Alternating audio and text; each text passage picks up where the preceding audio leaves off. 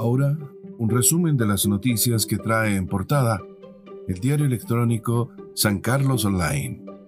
Hoy, viernes 17 de septiembre de 2021. A nivel nacional, Enrique París enciende las alertas por alza de casos de COVID antes de fiestas patrias. Enrique París planteó la tarde de este jueves 16 un toque de alerta por el alza en el número de casos de COVID en los últimos días. Y lo hizo en víspera de las fiestas patrias, cuando se espera que gran cantidad de personas viaje por el país, sin encontrar aduanas sanitarias que no se instauraron en esta oportunidad.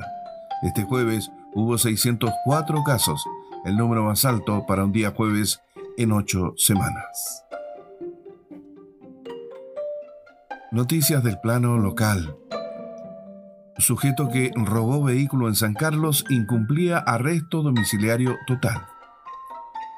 En horas de la madrugada de este jueves, carabineros de Chillán Viejo detuvo a un sujeto que minutos antes había robado un vehículo aquí en San Carlos ilícito que perpetró mientras incumplía una medida cautelar de arresto domiciliario total.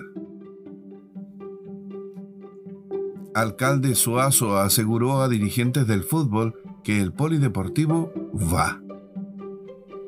Debido a un mal diseño, el polideportivo requerirá mayores recursos, al igual que el proyecto del techado de la Feria Libre, explicó el alcalde Suazo a los dirigentes del fútbol comillas. Y lo que yo les quiero decir es que el proyecto estará caminando. Les quiero confirmar que ese proyecto no se pierde. Cierre comillas. Finalmente Suazo dijo que hay conversaciones con quienes colocaron los recursos, el Fondo Nacional de Desarrollo Regional y el Instituto Nacional de Deportes. Cooperativa lanza primer vino rosé de San Carlos.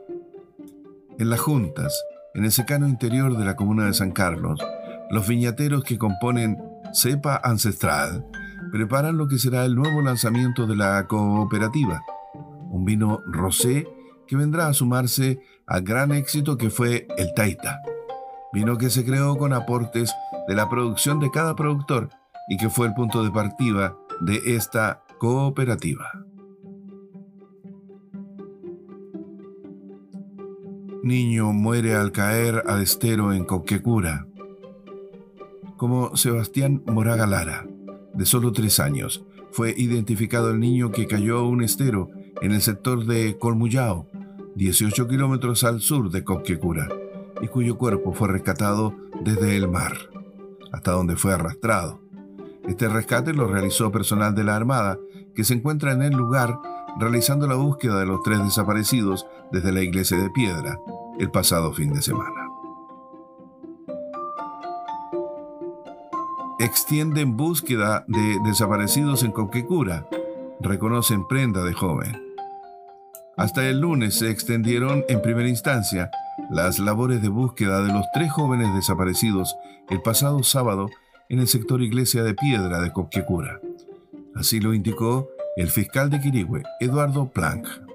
De esta forma, en esta sexta jornada de rebusca, los trabajos se seguirán centrando hacia el lado norte del sector de Pilicura, Iglesia de Piedra, luego que ayer se encontrara una prenda de vestir que fue reconocida por familiares.